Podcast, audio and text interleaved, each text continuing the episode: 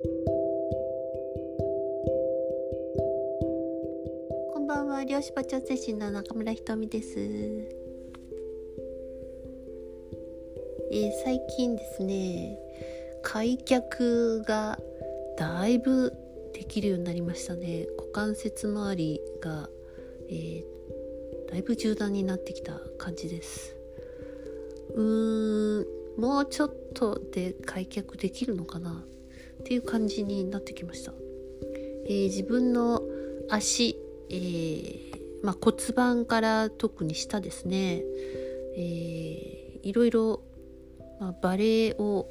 えー、やる上でいろいろ研究したんですけどあの、まあ、自分も含め、え足というのはすごくその人のこう癖が現れるとこなんだなっていうのがねとってもよく分かってきました。えー、胴体の下に足が2本ありますよね。ということはその人のやっぱ胴体の影響を受けるんですよね。えー、その人のまあ感情で、えー、感情やそれから態度とかであの胴体の状態が変わってきてそれを足が引き受けてるような感じだなとえー、人間の体面白いなというふうに、えー、思ってます、えー、皆さんの股関節周りはどうでしょうか、え股関節はやっぱり柔らかい方がどうもいいみたいですね、えストレッチなど、えね、無理のない程度で、えするとするといいかもしれません、え今日のお題はですね、え、若々しさと胸腺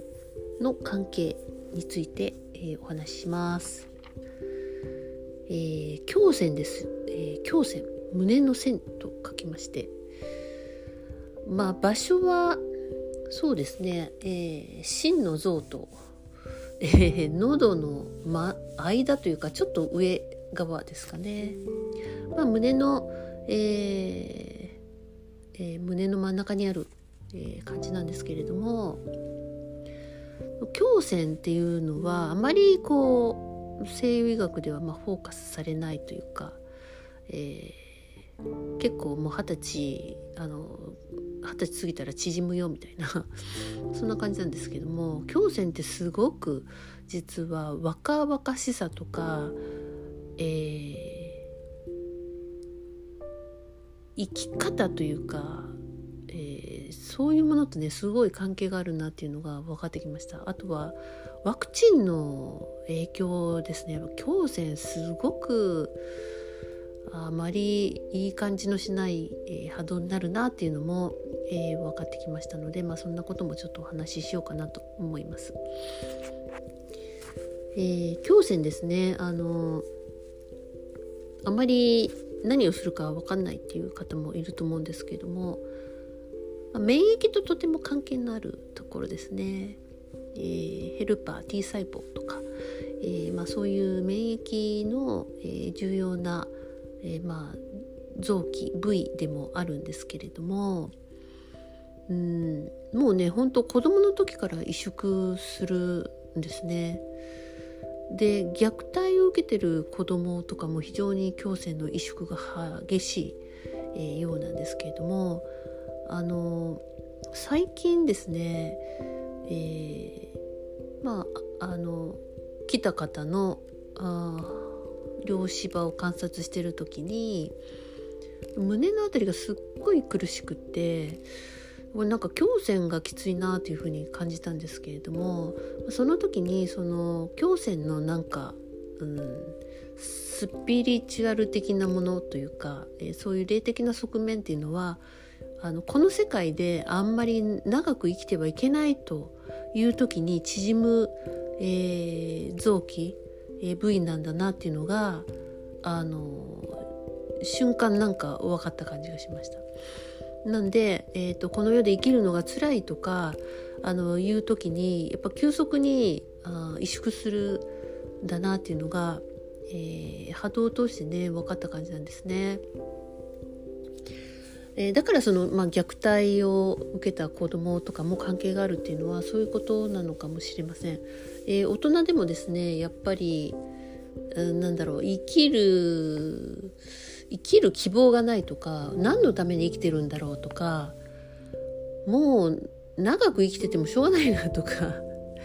そういう感じになると、えー、まあ胸腺もそれに伴って、えー、小さくなっていく感じですね。えー、胸腺はまあ内分泌系です。あの内分泌系でもあります。えー、ホルモンホルモン系というか、えー、そういう大切なところなんですけれどもあの内分泌腺っていうのは、えーまあ、チャクラ、ね、1から7まであるっていうのは、えー、皆さん知ってると思うんですけども、まあ、チャクラとこう対応した位置に、えー、ほぼあったりします。でこの胸腺はその4番目のチャクラ、えー、ハイハートチャクラとかも言いますけれども、まあ、ハートチャクラとすごく、えー、関係が深いんですね。なので、えー、こういう胸腺があの縮む、まあ、世の中もうあんまり長く生きてもしょうがないなとかもう死にたいなとかってなってくると、えー、内分泌系全体が歪んでいくというか、えー、まあ老化していくっていう、えー、感じですね。えー、なので胸腺だけの問題ではないってことなんです。ホルモンあまあ、総司令部は脳下垂体ですけれども、えー、消化体から、えー、甲状腺から胸腺から、え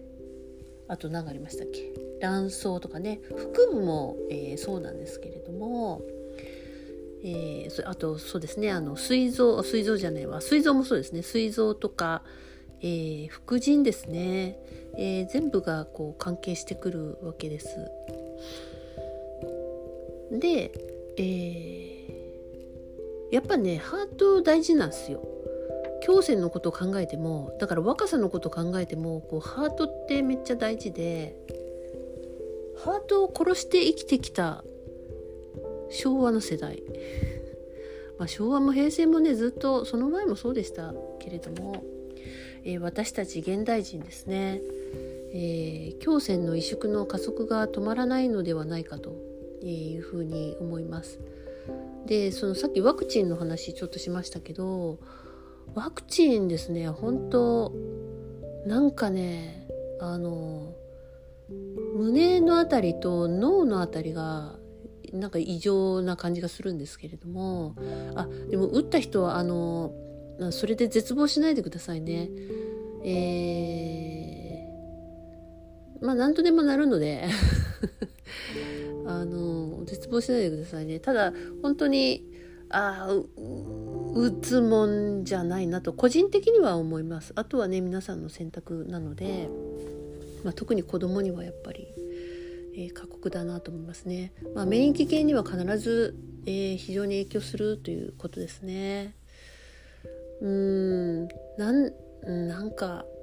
なんか本当ね苦しいんですよ。あとリンパ系にもあんまりなんかあんまりいい感じの影響がないのが、えー、分かります。っていうのはやっぱもう全てね、えー、全身にすごい、えー、負荷がかかるというかなんだか違和感？えー、違和感しかないっていう感じがするかと思います。で、えー、話は戻りまして戻るのかな？えっとですねさっき、まあ、チャクラに、まあ、内分泌系っていうのは、まあ、同じ位置でもないですけど対応してる感じなんですが、その話をもうちょっとすると、えー、まあ7つあるとしてえー、下の123それから4がありますね。4があなんで真ん中なんですよね。で567と、えー、なってそのやっぱり、えー、ハートを無視して、えー、いる。心を無視して生きると、ハートがキュンってなるじゃないですか。やっぱり、えー、胸腺もキュンってなるんですよね。だってハートを無視して生きるっていうことはこの世であんまり長く生きられないなっていうふうにどうしても思ってくるわけなんです。そうすると下の123だけの、えー、ところで生きることになるんですね。そうすると、まあ、生存生存するためにとか、えーまあ、繁殖や、えー、欲のためにそれから支配欲とか、まあ、痛みとかもこういう123の領域に入ってるんですけれども、えー、そうするとですね辛いんですよねやっぱね。エネルギーもうんエネルギーがですねまず通らないっていうのを知っていてください。あのハートを無視して生きると心が苦しいえそういう時っていうのはエネルギーが循環してない感じがあの感覚的にね分かると思います。まあ、循環しないですよね満たされない。うん決して満たされないっていう感じですねだからこそその外側に何か満たしてくれるものを私たちっていうのはずっと探してきて、えもっともっとということで、えー、今現在に至ってるんですけれども4番目にエネルギーが上がらないってことは上の567はほぼ塞がっているという状態です。えーハートがハート、えー、心臓胸腺のあたりが、えー、までエネルギーが上がってくれば、え、今度それを、えー、表現する真実を言うっていう5番目の、えー、喉のあたりですね、えー、そこも活性化されてそして、えー、消化体や、えー、脳下垂体ですね。そのまあ、サイキックな脳のあたり中脳の領域あたりが、えー、活性化していくわけです。そうするとやっぱりこう天とのつながりとそれから地のつながりという、えー、ことで非常に大きな循環が通らす場が多分できてくると思うんですよね。そうなった時に自分がこうなんか小宇宙だとか循環して、えー、気持ちいいとかあのなんか受け取るとか、えー、ができる大切なものとかが分かってくるんですけれども、えー、ハートが塞がるだけでもう本当にあのなんか頭がずっとモヤモヤするとかすっきりしないとかね。何て言うかな。うん。朦朧とした何て言うの？表現何て言ったらいいのかな。もやもやした中で生きるというかな、うん、ずっとそんな感じでずっともやもやすっきりしないっていう感じで生きてる、えー、なみたいな感じの人はまずやっぱりそのハートがとっても大切ってことですね。えー、呼吸法をしてたとしてもなかなかそのえー、3番目から4番目に上がるのが難しい、えー、ですよね。えー、これはだから呼吸を呼吸法をうまくやればいいとかではなくて本当に自分がうん外側の、えー、ことばかり気にせずに、えー、自分の心魂中心に生きるっていう意志がいるんですよね。自分がその方向で生きるっていうふうに決めないとここは永遠に縮こまったままなんだと思います。えー、胸腺が縮むとですねあなんか最近老化がめちゃくちゃ進んだっていう人の がいらっしゃってですね、えー、胸腺がもうめっちゃ苦しかったんですよ。やっぱり加速老化を加速させるんですよね胸腺の縮みっていうのはねだからこそその若々しさ、えー、寿命とも関係があると思います。まあ、寿命はある程度ね自分で決めてきてるとは言いますけれどもうーんあの寿命あったとしても若々しく寿命を遂げたいと思うんでしたらやっぱりねこの辺は、えー、もう一度ね、